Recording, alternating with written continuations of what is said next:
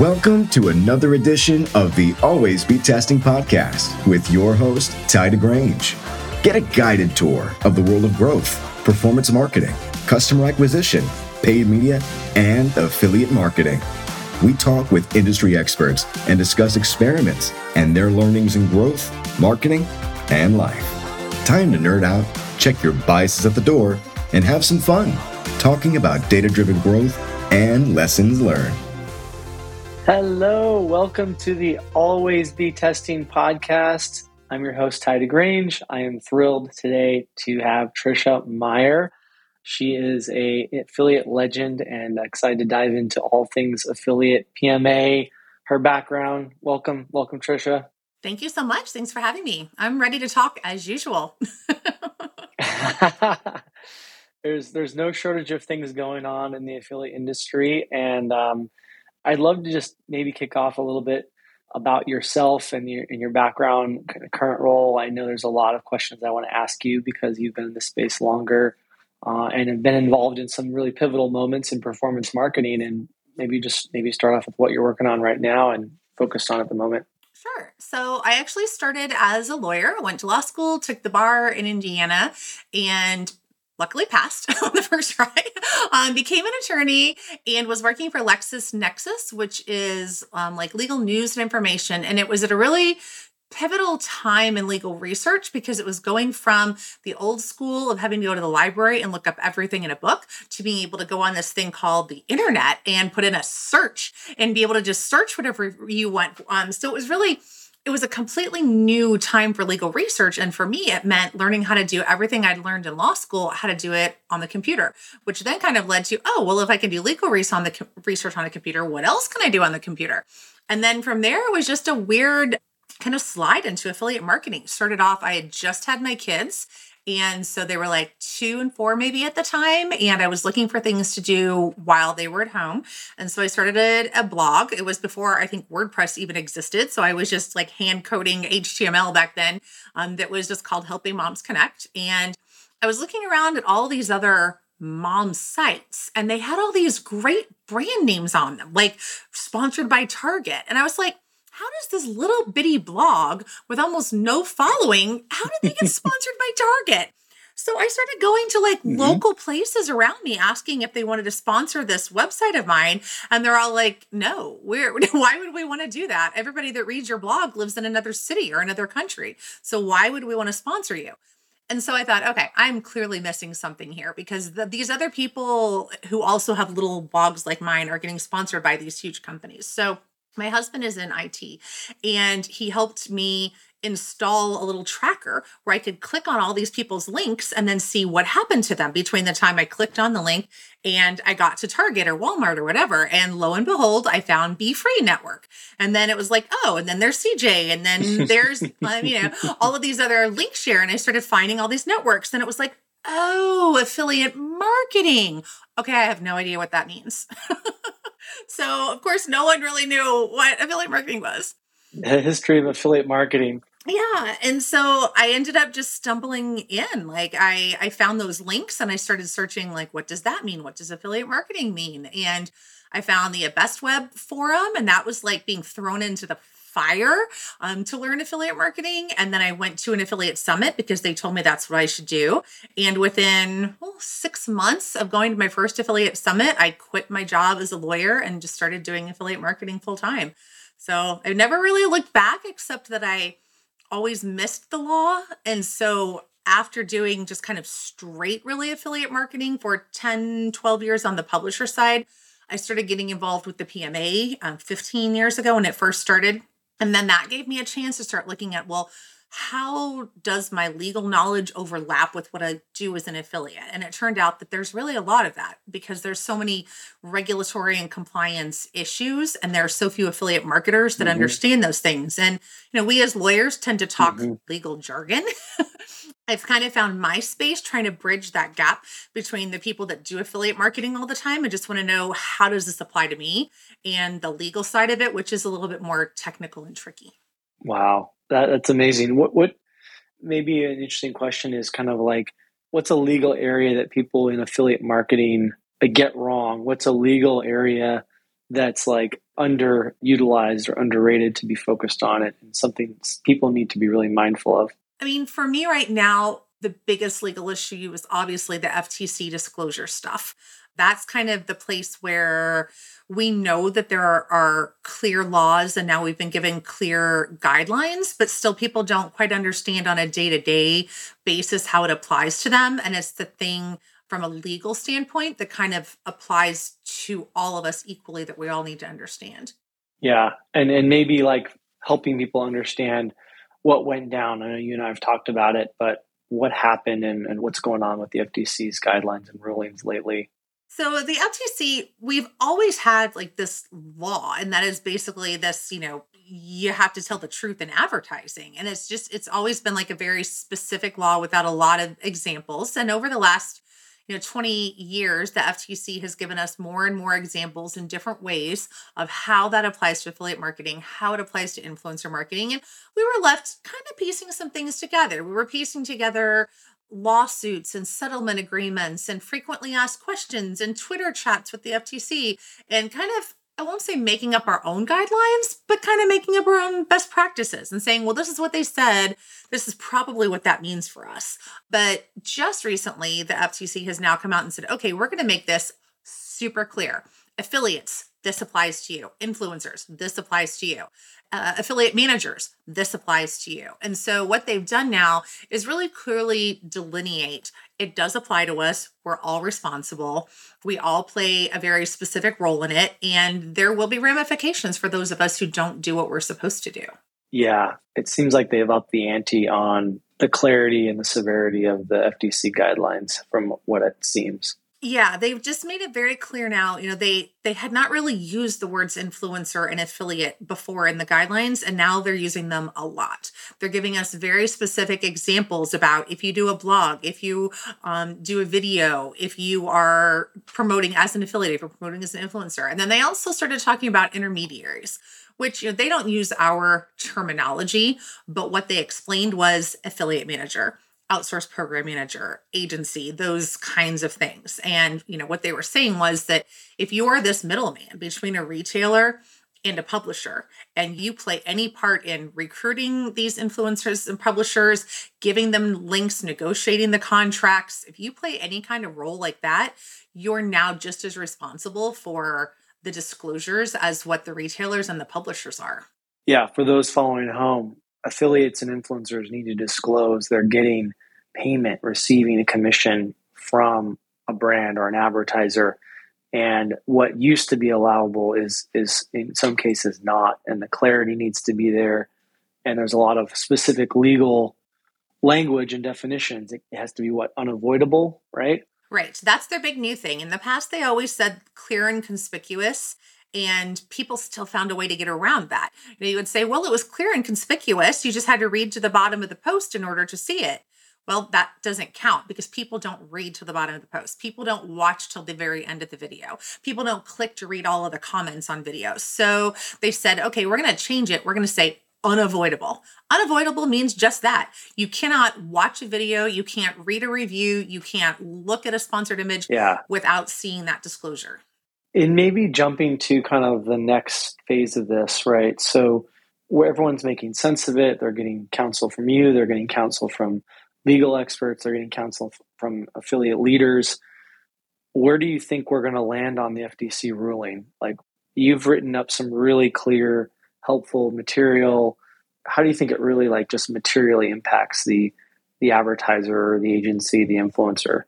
I think we're going to see more procedures put into place by the retailers and by the agencies where there's a lot more documentation going on, you know, whether it's using databases or spreadsheets or whatever it takes for them to be able to start documenting this is the education that we gave the influencers. This is what we include in all of our standard contracts. Um, this is how we monitored. We probably will see some letters coming out from the FTC before too long of people that are not in compliance. They'll probably go after a few big guys just to say, hey, we put out these guidelines for a reason. Yeah. And now we're going to send you some letters and then they'll publish that stuff on their website. And then all the rest of us will go and read that and we'll say, okay, well, now we know that this really is happening and there's money at stake here and legal fees and things like that. So I think it's just a matter of time. I think they're giving everybody just a little bit of time to get used to the new guidelines, but you know, they wouldn't have put them in place if they didn't think there were problems. Yeah, absolutely. And then maybe looking back over time with the FTC and disclosure for affiliates and with influencers, how like maybe just cutting to the chase of like how severe has it gotten? Like, what are some of the penalties have you seen in this space where big brands have had their you know the wrist slapped and they've had to make corrections or they've been fined? Like, what kind of things can happen if you're out of compliance in your legal and affiliate experience? I mean, just from the start, you're going to have to hire an attorney. So you're going to be out your legal fees. You know, probably even if you did nothing wrong or if you were in the gray area, you're going to have to hire an attorney for that. Then you could be sanctioned. So there could be tens of thousands of dollars in fees that you have to pay per occurrence. So if you're a retailer and you worked with 25 influencers and none of them did their disclosures, you're going to get fined for every one of those. If you're an influencer who repeatedly does it, you could get fined for every one of those. Um, and also, you know, we've seen like with with a lawsuit with Legacy Learning Systems, which was a retailer that was paying affiliates and the affiliate wasn't disclosing it. There was also just a lot of red tape put into place then for the retailer saying, you know, well, going forward, you are going to have to do this, this, this. You're going to have to comply with this. You're going to have to start keeping all these records. You're going to have to notify us of any changes of address with your company. You're going to have to notify us of other things. So, you know, once you get in trouble, then they're also watching you more closely going forward, a lot more scrutiny, and just a lot more administrative work for you to do as well. Yeah. Have you got a sense that BrandVerity and Impact and other technologies that are already monitoring can are thinking about this or may have some type of solutions in place to address some of this stuff? I think that they're trying to make it a little bit easier. I've seen a number of solutions, technological solutions, where they're trying to make it easier if people are using specific terminology. So they are able to look for certain words. I've seen some where they can read images in case you're using images for your disclosure, that they can also read the text on that image to make sure that you're disclosing properly. So I think those kind of technical tools are going to be necessary, especially for big brands that work with a lot of different types of endorsers. And When they say endorsers, I mean, they're talking about everything. They're talking about the influencers on social media. They're talking about the bloggers that are doing um, top 10 lists of things. They're talking about the product review and comparison sites. They're talking about this whole realm. So, you know, it's not just so easy to say, well, we just won't work with influencers anymore. Well, we just won't work with, you know, the, this type of affiliates. That's not going to help because you'd be missing out on so many opportunities. Anyone who's getting compensated. Exactly. Yeah, so it applies to, you know, it applies to all media. They're just giving us more specific examples now because we are a newer medium. And so they're giving us, you know, some more specific examples. And in the scenario where an advertiser, an agency documents, coaches, provides the get counsel, just throwing out a hypothetical here, and let's say 10% of your influencers and affiliates don't comply with that or 5% of them do. You know, I don't think we know the exact answer of what would happen or if the FTC is going to smack the wrist of a $10 million a year D2C ecom brand. But what do you think plays out in that scenario? And in this case, the legal area, it sounds like all three are still in the same boat and, and at risk. And what are you seeing and what how does that like scenario play out? So they're looking for kind of a reasonableness. And so I think, you know, if you're a retailer mm-hmm. who has signed a contract with an agency and part of that agreement says that the agency is going to monitor the disclosure, and then the agency is working with the influencers and affiliates and they've put a system in place. Mm-hmm. If the FTC comes along and says, oh, look, we saw these TikToks that were not disclosed, or we see this um, review site that's not disclosing, and they go to everybody in that chain, the retailer is going to say, okay, here's the contract we have with the agency where they are taking responsibility as the experts for this. The agency comes in and says, You're absolutely right. Here is the email that we send whenever somebody joins the program, explaining to them the FTC disclosure. Here's the monthly newsletter that we send out, reminding them of the disclosures. And here's our spreadsheet that shows that we've been monitoring 10% on a rotating basis, auditing this stuff periodically the FTC is likely going to come in and say, okay, that's all great, but 10% isn't really enough. We would really like to see you doing 25 to 30%, like whatever those numbers are. In that case, I don't think mm-hmm. you're going to get fined. I think the FTC is going to send you a letter back that says, okay, we see that this was reasonable to you as a small agency or whatever, but we really think you're going to have to step that up a little bit more in order to catch more of this. Yeah, that's super informative and awesome and, and super helpful and switch maybe switching gears a little bit you know you when you got into this space i know there's so much happening with the ftc and, and there's lots to talk about there. There's also a lot of exciting things happening with the pma maybe an interesting segue of all your work with the pma maybe a little bit about the, the work being done on the toolbar and desktop browser data that's happening. I'd love to hear your thoughts on, on that and, and kind of what you're working on there Absolutely. This whole area of affiliate marketing it's like Groundhog Day. when I first started in affiliate marketing, there was so much talk about toolbars and they're killing the industry and they're stealing everyone's commissions and we hate them and we're not going to work with them anymore and lawsuits being filed. And then, you know, everybody kind of got together and said, yeah, this is bad. This isn't happening. Every network said, nope, we're not letting them in our programs. We're putting this in all of our terms. And it all just kind of played out like that for, you know, maybe a decade or more that you really didn't hear anything. And then you started, it was almost like a little whack a mole. Like every now and again, you'd see a pop up of like, oh, does so and so have a toolbar now? Oh, wait, do they have a toolbar also? Wait, but they're a really reputable company. So is it a good toolbar? And then, you know, as it started percolating, then it became, you know, okay, well, if toolbars are back, what does that mean for the rest of us? And then that's when the discussions really started happening because it went from just there are a couple toolbars out there and then you know the network's saying well maybe we'll let them in if we test them and they meet xyz or the retailer's saying well maybe we'll work with them but only on you know this kind of basis or that kind of basis and then publishers started finding out and saying whoa wait a minute what does that do to my commissions? Am I losing commissions to them? Am I not? Are the networks monitoring this? Like, what's going on here? And so that's where the kind of the PMA came in.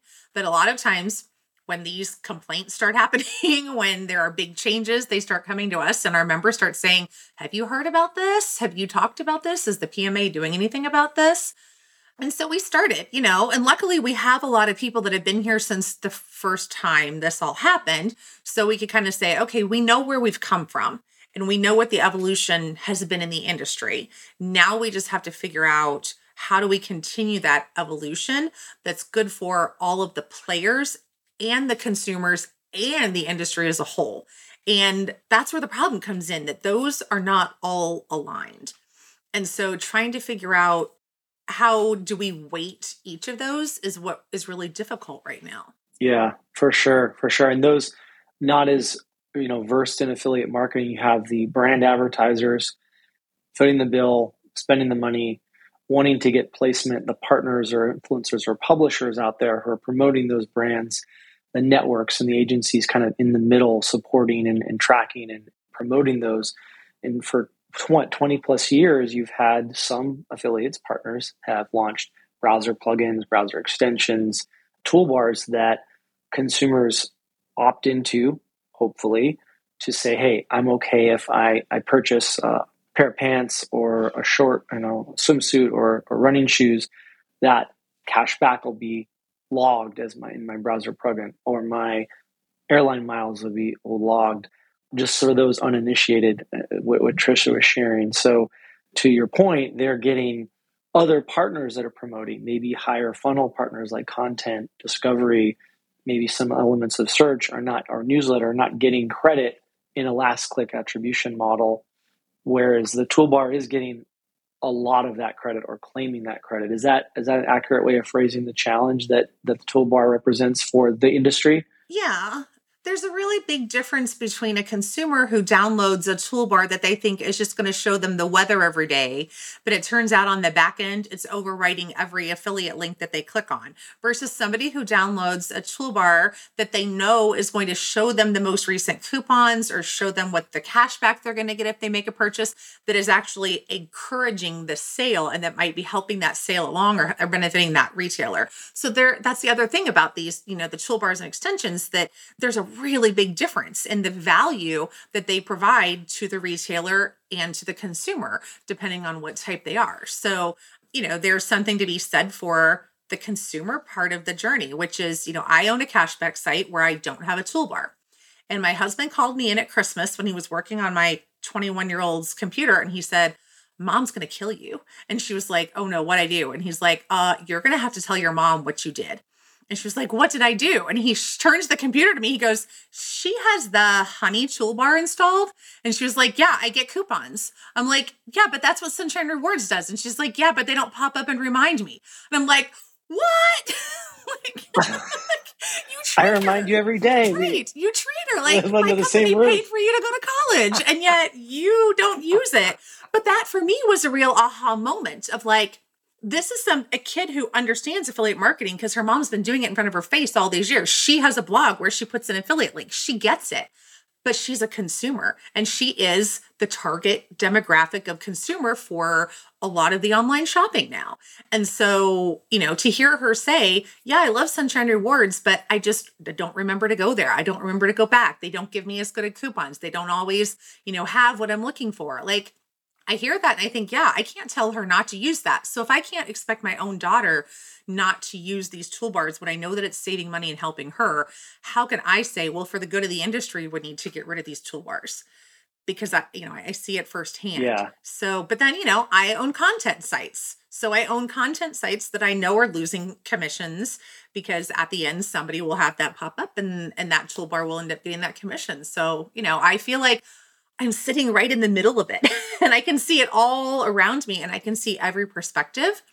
But until we get like the really smart people together and start taking the data that we can glean from all different perspectives and the different opinions and putting everybody into the same room to try to figure this thing out, I don't think we're going to come up with a solution that makes everyone happy. Yeah. Is the problem, and trying to kind of summarize it for the audience, it sounds like it's a problem of there's unclear standards. There's claims, both real and probably unreal, of certain partners, affiliates, toolbars are taking credit where maybe they shouldn't be. And that could apply to other partners. So there's a whole spectrum of toolbar types that go from the nefarious that you alluded to earlier to the super helpful for the user and like fully, you know, incremental, we'll say, as a, the most extreme uh, assessment. Like, how would you kind of summarize the, challenge that you're trying to tackle with with the elevation of this issue within the PMA that we're all working towards? Because I think it's an just interesting one of like, there's the, what's the end goal solution, but how would you kind of summarize the the problem for those, especially uninitiated to toolbars and affiliate marketing? There's too much anecdotal evidence and not enough data to support anybody's belief. There's anecdotal evidence. I know they are probably overwriting. I know that that is probably a returning user and not a new user. Like there's too much anecdotal evidence that we all rely on in our arguments, and we're not seeing enough actual data driven results to be able to make decisions that are going to be best for everyone. And that's brilliant. Why do you think we're lacking that data and it's more emotion and opinion and hypothesis based? Some of it is just no one's pushing for the data yet. If no one is requiring a toolbar to differentiate between their toolbar traffic and their on site traffic and their newsletter traffic, if no one's requiring that, why would the toolbar offer that up? Why would they come to the network or the retailer or the PMA and say, oh, yeah, 70% of our traffic comes from the toolbar and only 30% from all of our other sources? Why would they offer that up if they didn't have to? Um, until we give everybody a reason to actually start measuring all these things and sharing it, most people aren't just going to voluntarily, number one, take on the cost of figuring out how to measure these different things. And number two, share anything that's not in their own best interest.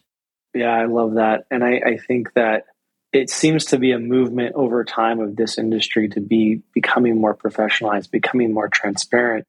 And I think it also maybe partially answers that reason of why there's so much speculation because when a entity says, I'm not going to share you the full transparency, I would imagine that might lend itself to, oh, I hypothesize that this is happening. I'm worried about this happening. I, I claim this is happening. When in fact, we don't, we need to find and see that data and have it be more transparent. And the more competitive that things get um, in the industry, the more that everyone needs every nickel and dime. You know, in those days where we were in the heyday of affiliate marketing and all you had to do was put up a website with 10 coupons and you could stay at home with your kids and not have to have another job, like that was the heyday. You didn't care so much if you were losing 20% of your um, commissions to toolbars or whatever else because you were making enough money and you didn't care. And then now that's different. It is very competitive. You don't just have some coupon sites and some blogs. You have influencers, you have all this different social media, you have technology, you have cart technology that are affiliates. You have, you know, basically every part of the consumer journey, there's an affiliate somewhere in there. And within each of those, there are, you know, maybe 50 or 100 or 10,000 affiliates of that certain type. So the more competitive that it gets to split up that affiliate pie, the more we're all going to kind of be at each other for, you know, what we each think we deserve. Yeah, that's such an interesting point. And it sounds like there's been a lot of good conversation with PMA. Maybe, maybe um, I feel like people are starting to come out of the woodwork sharing information about the survey that you put out, asking for information, like how important this is to you. Maybe kind of wrapping up the thought of that exercise, like what was your reaction to some of the response from the industry, maybe initially, and then maybe where do you think where do you think we're heading with that? So I loved that initially everyone wanted to take the survey and give us their opinions and kind of tell us what they were doing. But then I didn't love, even though I expected, that when we actually got on the calls with everyone, everyone said, Yeah, but we're not actually going to give you any data because it's either proprietary or we don't feel confident enough in it to share it or it can't be measured across different agencies anyway. So what's the use? Like, basically, everyone wants to be a part of this, everyone wants to try to help, but no one really wants to share their data. So we're just going to have to keep going at it and find different ways to get it. And it's going to mean having more conversations. It's going to mean talking to the networks and saying, you know, what is it that you do have? And is there anything additional that you're willing to put into place? It's going to be case studies where maybe we don't get all of the data that an agency has, but they're willing to do a case study on one particular merchant or one particular toolbar or something like that. So, you know, we may not be able to get all of the data that we were looking for, but knowing that so many people want to be a part of this and want to help make a change in this area, I think there will be people that are out there thinking right now creatively about what they can contribute and ways that they can figure out a way to be able to get this data and share it. Yeah, that's super interesting. I've, I've had some recent conversations around, you know, various partner types and the challenge of incrementality, which w- w- opens up a whole nother question, a whole nother can of worms, which is similar but very different to the attribution challenge and the crediting and the multi-stage uh, of how that. Have you seen anything interesting or valuable to kind of try to unlock? Was this partner bringing incremental value? And and our, my definition being like if this was removed then this channel or level or partner was removed that that advertiser would have gotten that sale anyway. So in the absence of it is it truly incremental? Is it bringing value to to the advertiser as a new new to file customer or a purchase? And so uh, we haven't talked about this a ton, but I'm so curious because it does kind of dovetail off of the concept of toolbar incrementality. There's so many questions that advertisers and folks outside of it looking in sometimes go, "Why would I want that?" And so there's this balance of trying to look at the data to determine have you seen anything you find interesting in helping determine and educate that and saying, hey, this is bringing value, this is not? I think at the start, people define incrementality differently. And so you first have to start by looking at your business and what your business needs are, because you might be the type of business that doesn't get repeat customers very often. You sell funeral home caskets. How many times is somebody going to come by, buy and buy one of those same things from you?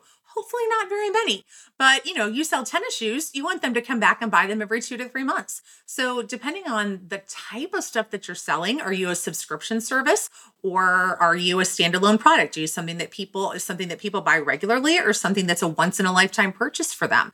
You know, those types of things is very different what someone might consider to be incremental value. Then you're talking about, you know, is the customer is it incremental? Then when you're looking at the sales, mm-hmm. there's a difference there too. Is this a person who you just want to come back and buy over and over and over again because you're something like a Shein where you're selling, you know, very low price stuff, but you want them to buy something new every single month? Or are you somebody, or your customer somebody who might only make a purchase once a year, but when they do, you want it to be an $800 purchase instead of a $400 purchase. So, is it the average order value that is incremental to you? Or is it the number of purchases, the number of times that person comes back that's incremental to you? And again, there's no real agreement because everyone has uh, different business purposes and what's profitable to their businesses or not. Yeah, I, I think it's such an interesting point, and I come, I make that point often myself. I feel like because it's, I think it's easy and it's natural for us as humans to kind of try to develop rules and pattern matching, and we, and the concept of benchmarking. I mean, it's often things like that can actually get people into a lot of trouble when there's crowd or group think involved, and it's like, oh well, coupon and deal doesn't work, or cashback doesn't work, or I need that three to one LTV ratio, or I'm not going to pay for return customers. Like there's all these myths that come along with our performance marketing world. It's like, are you really looking at the data objectively? Going back to your point earlier, or are you coming in with some bias that needs to be tempered in your measurement of the experiment and your measurement of the campaign and your measurement of the channel? It's super interesting. I was looking for discounts for a, Broadway show that I want to take my mom to when we go for affiliate summit. And I went to a coupon site to look for discounts. I kind of Googled it, clicked on the link, and then they didn't have any coupons for that particular Broadway seller, but instead they said, here are coupons for all of their competitors where you might also be able to get tickets on sale because that merchant doesn't have an affiliate program or doesn't allow affiliates into their or allow coupon sites into their program. So instead, there's a website now with your brand on it and then coupons to all of your competitors. And so when you say like I don't want to work with coupons, I don't want to work with cashback, how many sales did you just lose because somebody has put up a site and is now sending your traffic to your competitors? Again, it goes back to, you know, what in the end is what are you looking for and what are you going to lose if you don't work with certain affiliates i love that yeah maybe that's a maybe a good segue to kind of wrap up and think about like i love what you were able to do with your blog you know helping moms connect i love what you've done with sunshine rewards you're a true affiliate marketing leader an entrepreneur you're leading and educating a lot of people in this space that are that are steeped in it but also getting to know it for the first time, which there's a lot of folks that are still uh, unaware. What are some cool stories, or maybe like a, a, an interesting takeaway that you found from that, from the blogging and the Sunshine Rewards experience? I'd love to hear maybe some like ahas or takeaways that you've had over the years through that. I think I would never encourage anybody to start a cashback site because they are so much work and they're so involved. And yet, owning the cashback site was what has allowed me to get to know the industry so well. Because when you have to work with every single network and every agency and thousands of different merchants, and you have to know how to um, append sub IDs for every network, which is different for every network. And you have to know which ones have coupon feeds and APIs and which ones don't. And you have to understand transaction reversals and cookie links and you know the payment cycle of every different network as a cashback owner you have to know all of that minutia about the industry. So like I wouldn't wish it on my worst enemy to own a cashback site. but at the same time, you know, if you're going to if you're going to learn everything, sometimes it is just in affiliate marketing, it is just doing the hard things and having to kind of go through it and do the hard things and learn it all and then decide, you know, okay, I like this part and I don't like that part and that's not for me. And then you, you know, you have a better idea of where you want to end up here. Because there's so many different directions to go. You could just be doing social, you could just be blogging, you could move into the agency side, you could move to work for networks. There's so many different directions to go. So I think, you know, for me, it was just doing the hardest, worst thing first. And then from there, I was able to figure out the stuff I actually like. That's awesome. What's your hope for the industry and affiliate marketing over in the, in the future? What are you What are you hoping it gets to, or what are your maybe some goals with the PMA? I hope that there will no longer be a negative stigma attached with affiliate marketing just because there are bad players. I hope that if you've had a bad experience in affiliate marketing because you worked with the wrong agency or you were on the wrong network or whatever that that doesn't keep you from coming back either as a publisher or a retailer i hope that you know eventually every retailer will want to have an affiliate program. Will they work with every single affiliate? No. But there will at least be that possibility out there because the more retailers we have in the industry, then the more entrepreneurialism we'll be able to have with the affiliates because there are more opportunities for everyone to make money in different ways. I love it. Here's to the entrepreneurial spirit. Here's to affiliate marketing as an industry and and continuing to make it better. I think that's what this is all about and really appreciate the insights, Tricia. This is awesome. Thank you so much. Thank you.